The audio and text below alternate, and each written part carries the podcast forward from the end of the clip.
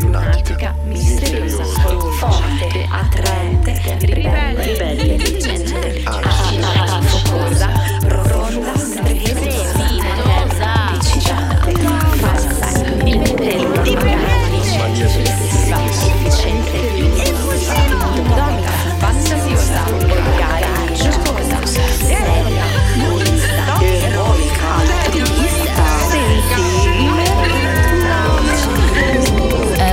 Rosso. Quando invece ho iniziato ad avere i primi rapporti, non sempre protetti, passavo i giorni prima che arrivassero nell'angoscia, nell'ansia, nella paura, perché ero comunque giovane, eh, non volevo diventare madre e pensavo sempre al peggio. Poi finalmente arrivavano, sono sempre arrivate, avevo quei 5-10 minuti di grande gioia, a volte anche di pianto,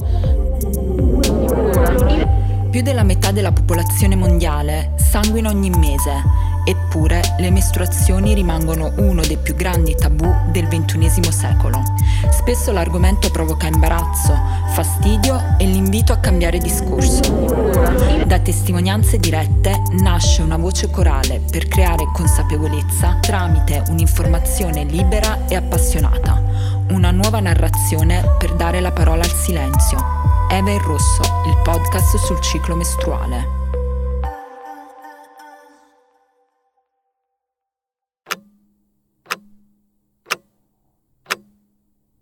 Finalmente non sono arrivate le mestruazioni.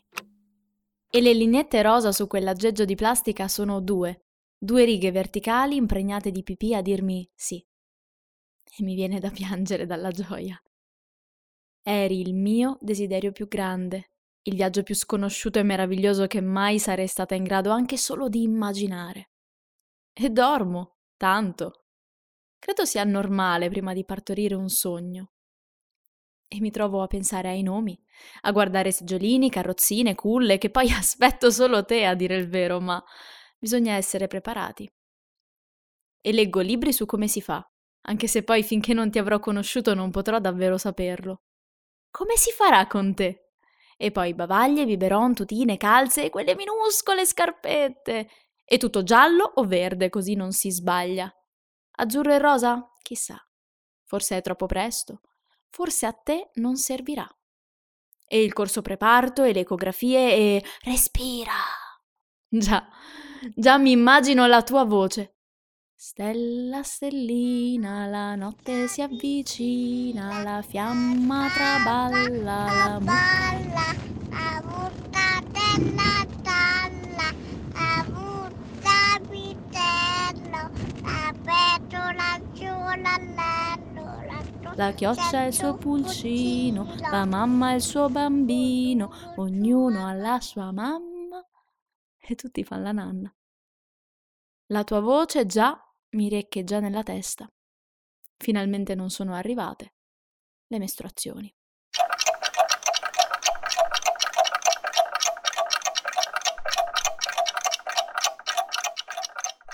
Finalmente sono arrivate le mestruazioni. Ho fatto tre test di gravidanza negativi. Che poi chi ci capisce niente, ma quanto ritardo bisogna avere perché quel negativo sia per davvero negativo? E ti dicono che anche se ti viene positivo non vuol dire che sei incinta per forza, può essere un falso positivo o un falso negativo, che poi dipende dal test. Una linea o due? Dipende dal test. E poi ci hai pisciato sopra o l'hai pucciato dentro? Cioè hai pisciato in un barattolo e lo hai immerso, giusto? Ma per quanto tempo? 5 secondi, sì, ma come li hai contati 5 secondi? Con 1001, 1200, 1300 o 123? Che la questione cambia. In 10 giorni di ritardo oh, se ne pensa di roba. Io un bambino non lo voglio. Questa è la prima cosa che ho pensato e già la sapevo, ma sono stata lì ad osservarla, a interrogarla e non si è mossa. Più che l'istinto di maternità ho sempre avuto uno spiccato istinto di sopravvivenza, perché i bambini te la succhiano la vita.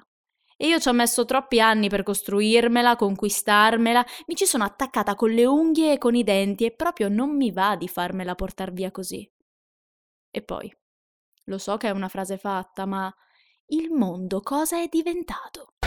Aumenta la pressione sugli ospedali, terapie intensive in affanno, appello dei medici, estendere a tutte le regioni il lockdown, gli anestesisti rischio... Con che coraggio lo metto al mondo un altro me?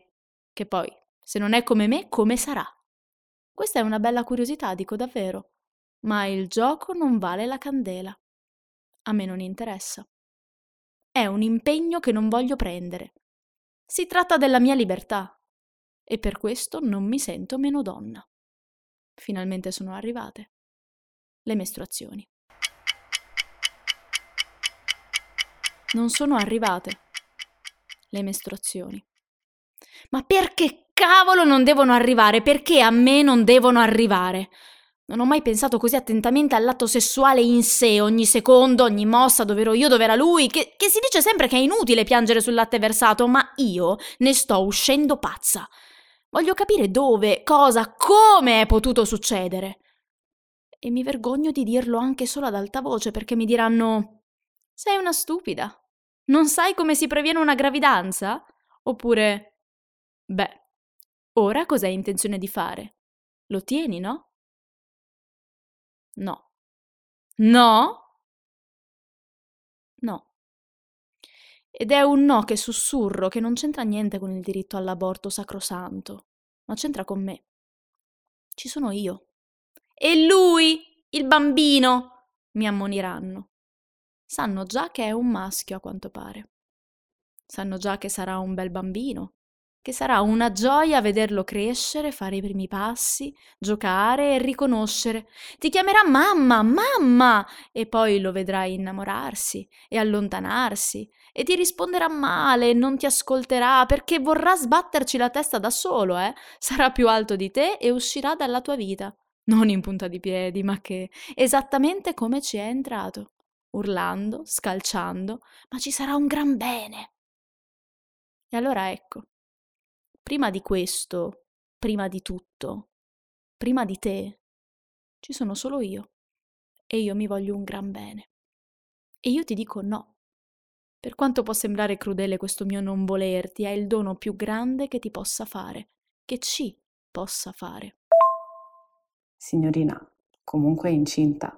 Rimasi fredda, Dentro si muovevano sensazioni di paura mista alla felicità di sapere che dentro di me c'era un secondo cuore che, che batteva. Mi sembrava tutto assurdo, ma per me era normale non avere le mestruazioni e non avevo avuto nessun sintomo né un aumento della pancia mia madre e le mie zie eh, credo che abbiano cercato di dissuadermi in qualunque modo dalla scelta dell'aborto, ma io ero assolutamente centrata e convinta. Purtroppo era successo con un uomo che non amavo e con cui mi ero lasciata. E ora sono arrivate le mestruazioni.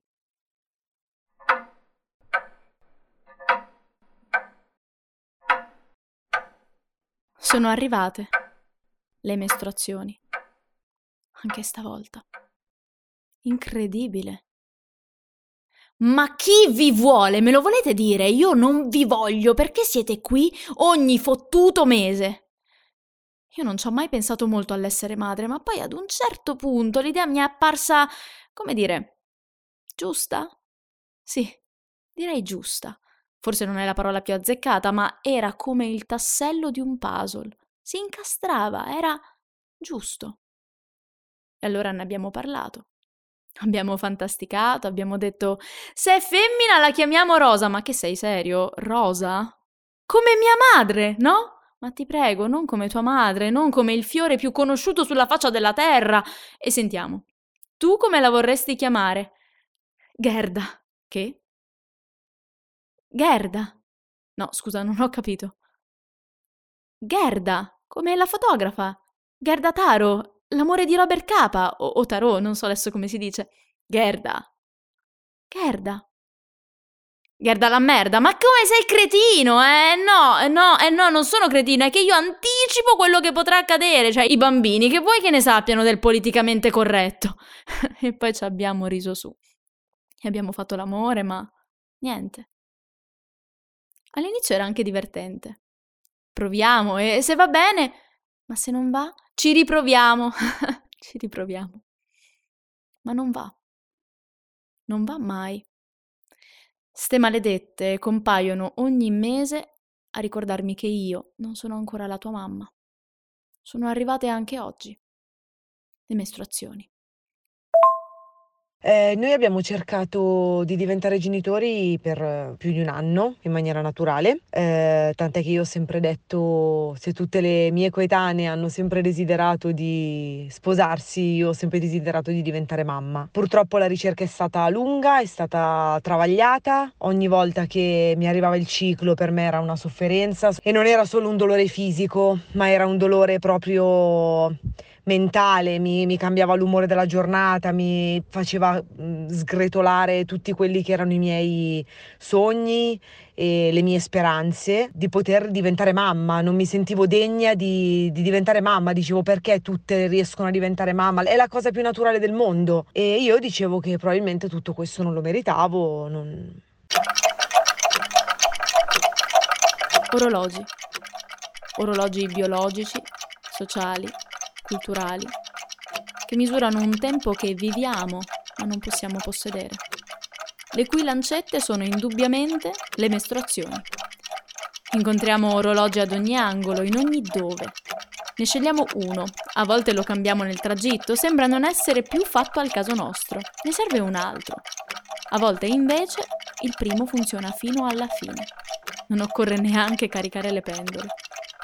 Qualunque orologio abbiamo, Spero solo che non sia legato al polso, al collo, a una catena o a un cinturino, ma che sia all'unisono con il nostro cuore.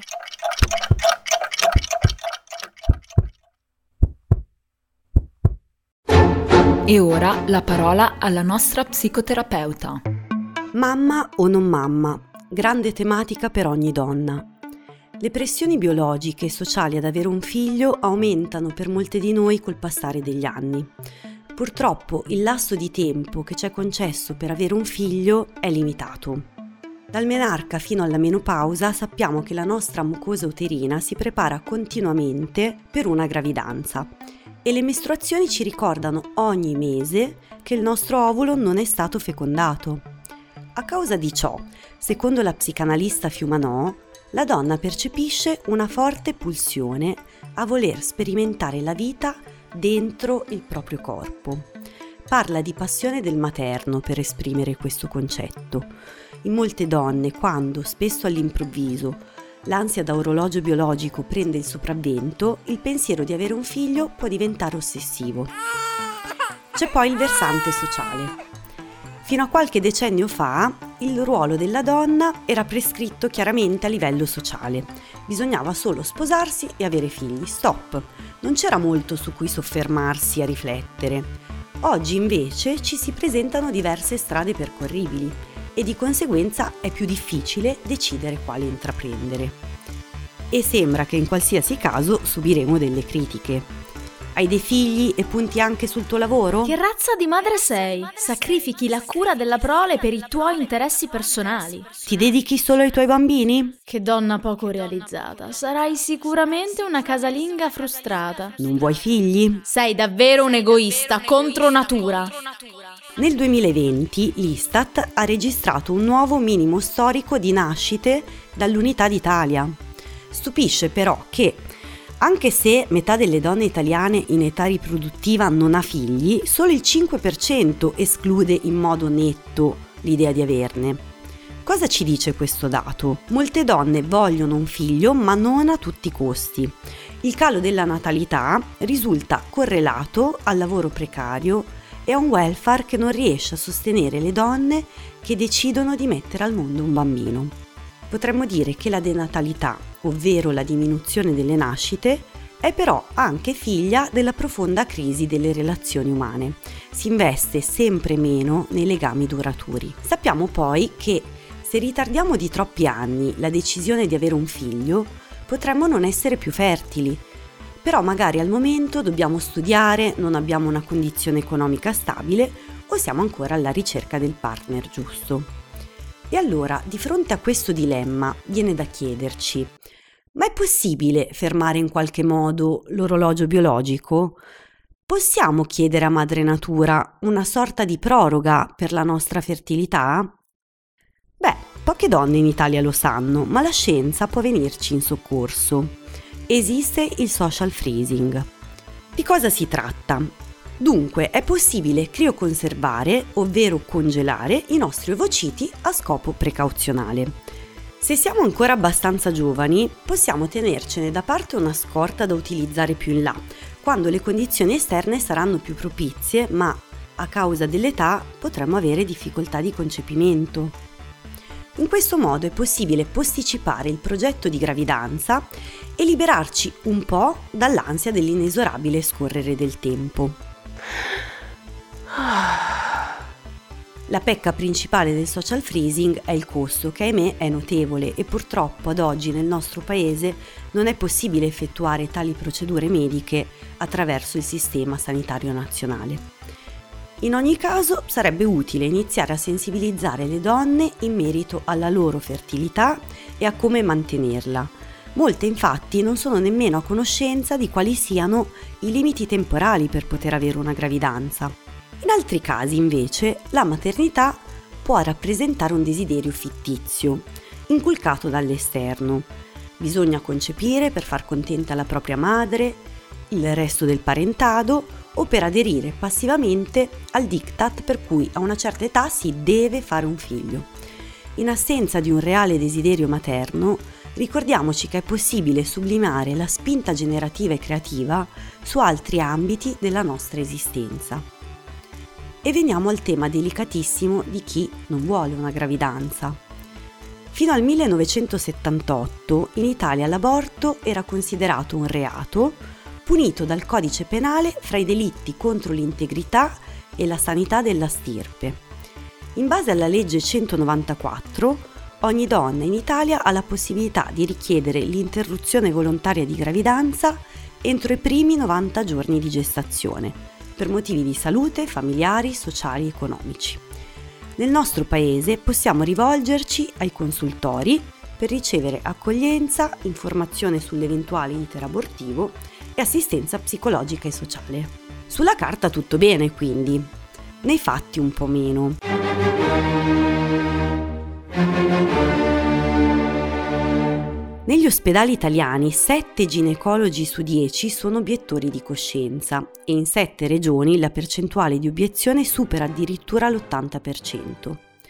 La legge 194 tutela l'obiezione di coscienza, ma sancisce anche in modo molto chiaro come gli enti ospedalieri siano tenuti in ogni caso ad assicurare l'espletamento delle procedure. Questo però spesso non accade e il diritto all'aborto non viene garantito. Per questo motivo abbiamo già ricevuto due sanzioni dall'Unione Europea. Una soluzione potrebbe essere quella di assicurare il 50% di personale non obiettore in tutte le strutture. Tornando al resto del mondo, possiamo dire che la legalizzazione dell'aborto è sempre una questione di diritti civili fondamentali sappiamo che dietro alla sua penalizzazione c'è invece spesso lo spettro di un controllo patriarcale dei corpi e della vita sessuale delle donne. Tra l'altro, uno studio dell'Organizzazione Mondiale della Sanità non ha trovato alcuna correlazione tra il numero di gravidanze interrotte e le differenze nelle leggi sull'aborto. Cosa significa questo dato? Significa che dove non è permessa l'interruzione volontaria di gravidanza non si riducono gli aborti, ma aumentano quelli clandestini, con gravi rischi per la salute della donna. Poiché l'interruzione volontaria di gravidanza risulta una tematica assolutamente divisiva che tende ad accendere gli animi di entrambe le fazioni, chi vorrebbe negare questo diritto e chi lo sostiene a gran voce, anche gli studi scientifici condotti a riguardo non sempre sono neutrali e liberi dai condizionamenti dei ricercatori. Quello che possiamo dire è che sicuramente si tratta di un grande stressor, cioè un evento molto impattante nella vita di una donna. Possono subentrare successivamente ansia, depressione, disturbo da stress post-traumatico. Risulta invece un fattore protettivo per l'elaborazione dell'esperienza un ambiente che supporta senza giudicare la scelta effettuata e la vicinanza affettiva dei propri cari.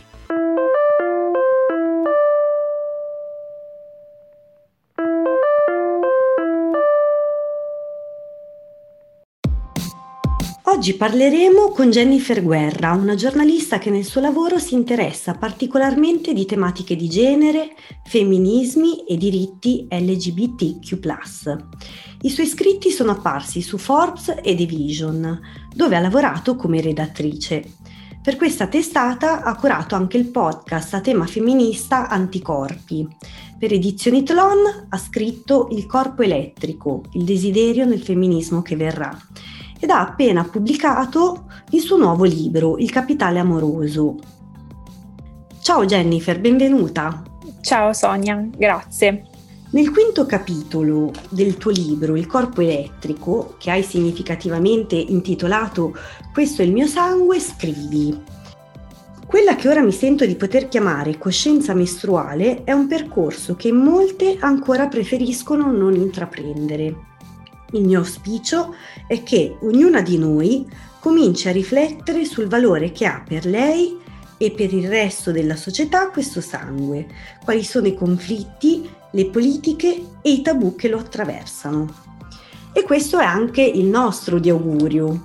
Come pensi, Jennifer, che ehm, si possa raggiungere questo obiettivo? Uh, diciamo che la, la, mia impressione è che oggi forse sia diventato paradossalmente più difficile ehm, liberarsi e liberare questa coscienza perché siamo in una società che appunto ci riempie di stimoli rispetto al nostro corpo, soprattutto stimoli visivi, perché noi siamo la società delle immagini e, e, quindi siamo costantemente bombardate, soprattutto uso femminile perché noi donne siamo bombardate dalle immagini di corpi, ma dall'altro lato della medaglia questa liberazione, se vogliamo, estetica, iconografica dei corpi non corrisponde poi a una liberazione personale, tanto che appunto ancora oggi esistono tantissimi ancora tabù sul corpo delle donne, sulla sessualità, la riproduzione, eh, anche se vogliamo la maternità e eh, soprattutto il ciclo mestruale che è forse il grande, enorme tabù insormontabile che, che non riusciamo ancora ad accettare. Eh, ogni volta che si prova pubblicamente a parlarne, anche magari ehm, con, con, articoli divulgativi che non hanno niente di, di rivoluzionario o di militante, ecco che subito parte all'attacco, insomma, tutto lo squadrone di uomini, ma anche di tante donne che eh, sono, sono, provano vergogna e imbarazzo di fronte a una cosa che è eh, normale e naturale per metà della popolazione mondiale. Quindi eh, credo che rispetto a, alla possibilità di conoscere il proprio corpo anche in situazioni di mutualità e di, di, di, parità come succedeva negli anni 70 in cui le donne si auto eh, scambiavano le proprie conoscenze sul, sul, corpo, forse oggi è ancora più difficile farlo proprio perché è mancato diciamo il passo ulteriore, cioè eh, certe conoscenze che eh, soprattutto le istituzioni si sono fatte carico di, di darci in realtà non arrivano e non arrivano perché eh, appunto lo stigma è talmente forte sul piano individuale e così è anche sul piano collettivo, soprattutto della nostra conoscenza, diciamo, collettiva. E ovviamente qui mi riferisco alla scuola, dove c'è un enorme problema, soprattutto eh, per quanto riguarda, ad esempio, l'educazione sessuale, l'educazione di genere, l'educazione alle differenze, che è totalmente assente e siamo tra i pochi paesi europei in effetti a non averla. Esatto, sì. Ci sono tre paesi in Europa che non hanno ehm, l'educazione sessuale obbligatoria, tra cui l'Italia, quindi noi siamo veramente molto arretrati da questo punto di vista. E adesso cambiamo decisamente tema. Negli ultimi tempi abbiamo assistito nel mondo a diversi movimenti di protesta per garantire alle donne il diritto all'interruzione volontaria di gravidanza. Le argentine hanno iniziato il 2021 con la conquista dell'aborto legale In Polonia invece, nonostante le numerose manifestazioni, è entrata in vigore la contestatissima legge che vieta l'interruzione di gravidanza anche in caso di grave malformazione del feto. Come mai secondo te è ancora difficile a volte accettare il diritto all'autodeterminazione di una donna e la libertà di scegliere cosa fare del suo corpo?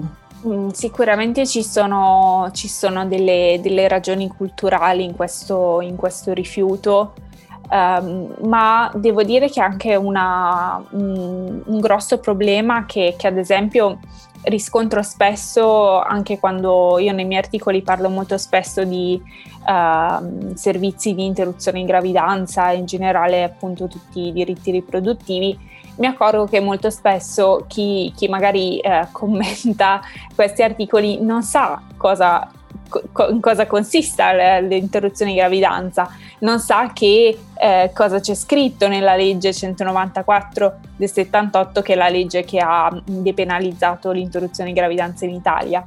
Non sa che, che cosa significa e perché è grave che eh, si creino delle dinamiche anche in un paese come il nostro in cui appunto l'aborto è, è, è legale, mh, mm, ma ostacolato, materialmente ostacolato eh, in molte fasi manca proprio la, la, conoscenza dei processi a cui una donna si deve sottoporre per ottenere l'interruzione di gravidanza. E questo secondo me è un problema enorme perché mh, alimenta una retorica secondo cui eh, se ci si batte per eh, il diritto di interrompere la gravidanza significa che siamo contrari alla vita o eh, non ce ne frega niente di essere essere madri o altre cose del genere, che sono sostanzialmente false perché battersi per il diritto di interrompere la gravidanza significa dare a ogni singola donna la possibilità di scegliere, che non significa imporre, eh, imporre delle interruzioni di gravidanza. Mi viene da ridere nel dirlo perché a me sembra una cosa ovvia, ma non lo è. Non lo è e me ne accorgo mh, quotidianamente che per moltissime persone non è così è come se non fosse conciliabile l'idea che appunto c'è un servizio, c'è la possibilità di averlo e questo significa che la donna può scegliere di usufruirne o meno, in base anche alle sue convinzioni morali, religiose, etiche, che sono solo sue. E questo dovrebbe essere insomma la regola di base per ogni scelta di, di questo tipo, indipendentemente da, dall'argomento. Quindi oltre a diciamo una volontà di uh, controllo del corpo delle donne che, che c'è sempre, secondo me c'è anche un problema proprio più di tipo culturale, di mh, mm, che cosa noi pensiamo che sia eh, il diritto di interrompere la gravidanza e, ehm, e, come viene anche raccontato, perché questo è un altro grosso problema che, mh, mm, che poi alimenta appunto questi, questi pregiudizi.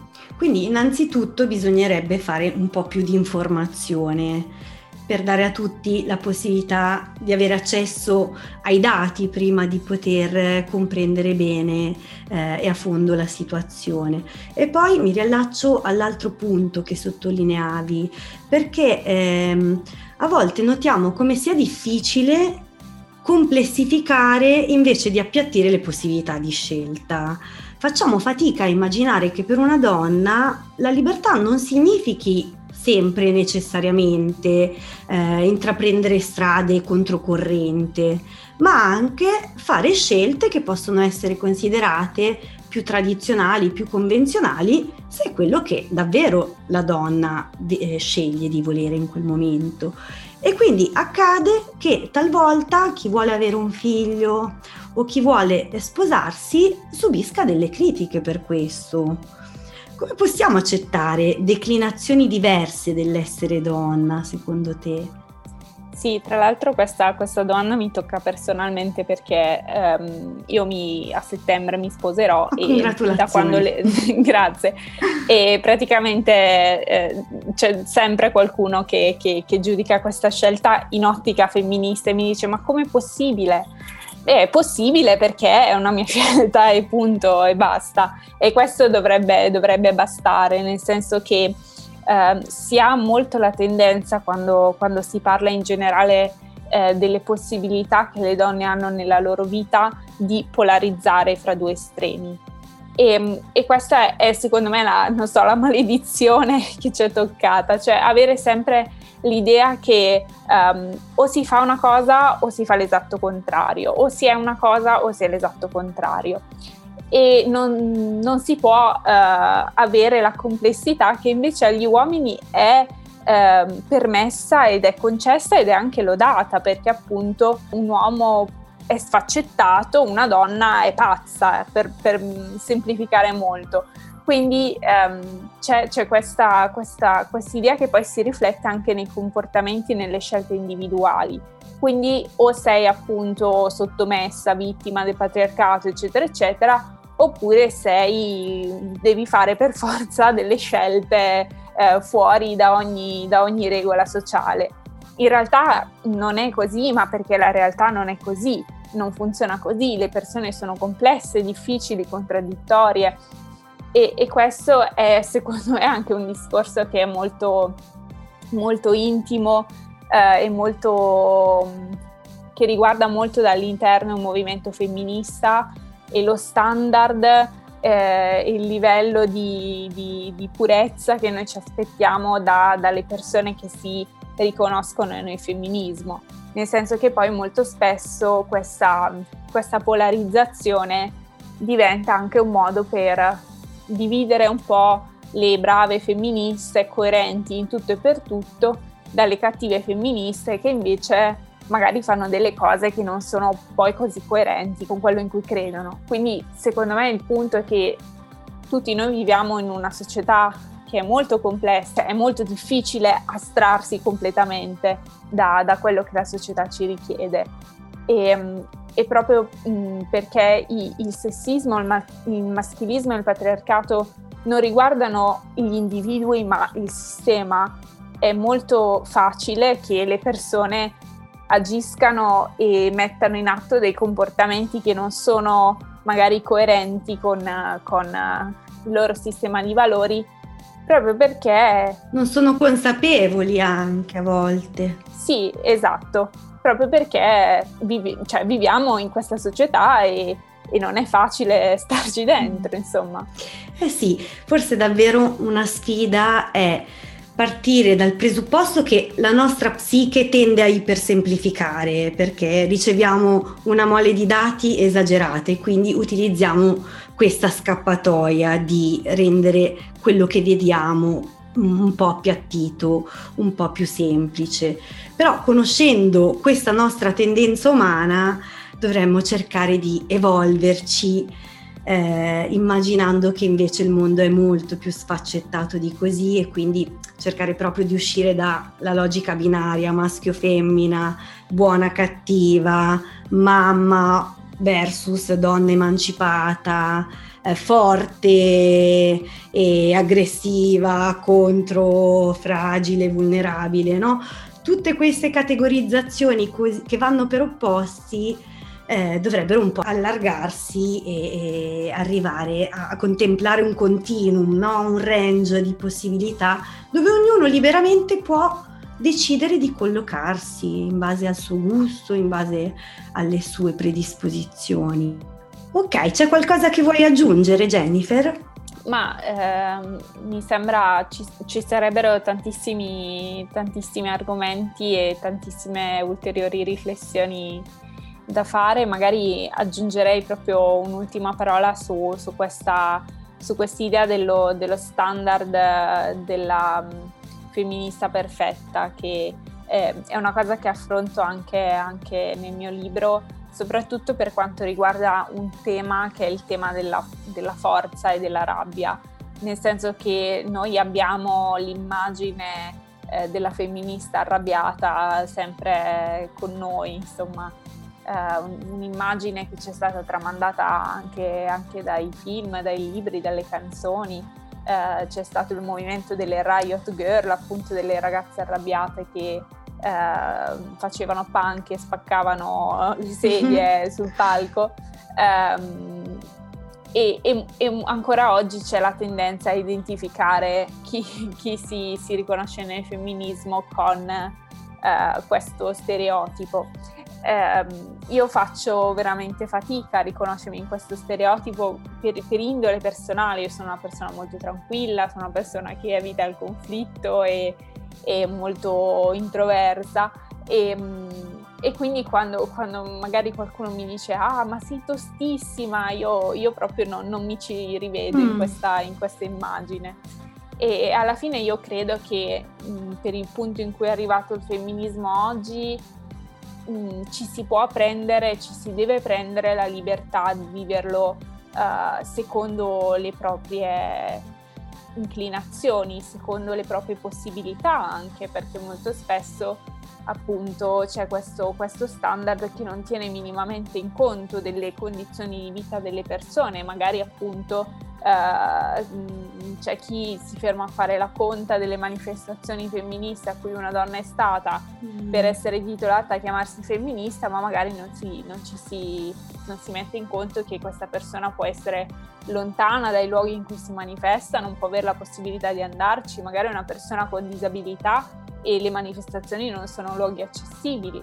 Sono tanti fattori che ehm, devono sempre ricordarci che sono le condizioni materiali, le condizioni ehm, di ciascuna che, che, determinano anche la possibilità che una persona ha di, di impegnarsi in un certo modo eh, nel femminismo. Quindi so che m- molte ragazze sentono questa pressione su di loro e mm. quindi approfitto di questo spazio per dire loro che va bene, qualsiasi modo di fare femminismo va bene finché non è eh, lesivo delle, delle, altre persone, altre, degli altri gruppi, degli altri movimenti. Mi piace molto l'idea ehm, di proporsi anche in modo autentico al di là delle modalità caricaturali, no? Quindi eh, il fatto che tu possa dire io di indole sono fatta in un'altra maniera e, e mi piace anche esternarlo, poterlo condividere. Quindi davvero mh, mm, dobbiamo fare questo grandissimo sforzo di eh, pensare che va bene come siamo e possiamo essere non così aderenti ad un modello unico e, e va bene lo stesso. Grazie anche per questo messaggio Jennifer. Ti saluto, alla prossima. Grazie, grazie per il vostro spazio e anche io vi saluto. Ciao. Iniziare a sognare insomma, che il, il desiderio della, delle gravidanze si, si, potessero avverare. Ed è stato così per entrambe. Eh, entrambe ovviamente le gravidanze sono state cercate volute. La prima non è, non c'è, non, non abbiamo impiegato fortunatamente troppo tempo da quando abbiamo iniziato a, a, pianificarla, diciamo, a studiarla, e è arrivata dopo qualche mese, 4-5 mesi. E anche lì l'attesa appunto è stata eh, immediatamente suffragata dal fatto che dopo, dopo un ritardo di 4-5 giorni dentro di noi la sensazione era, era, era quella sì ci siamo e così è stato. Temi di perdere la prossima puntata? Clicca sul pulsante Segui di Spotify e rimani aggiornato. Eva in rosso, da un'idea di Valentina Lucia Fontana, racconto originale e voce di Alessandra Giglio, Psicoapprofondimento di Sonia Castelli. Intervista a cura di Sonia Castelli, con la preziosa partecipazione di Jennifer Guerra. Sigla a cura di Laf e Kim. Montaggio e supporto tecnico di Ottavio Tonti e Valentina Lucia Fontana.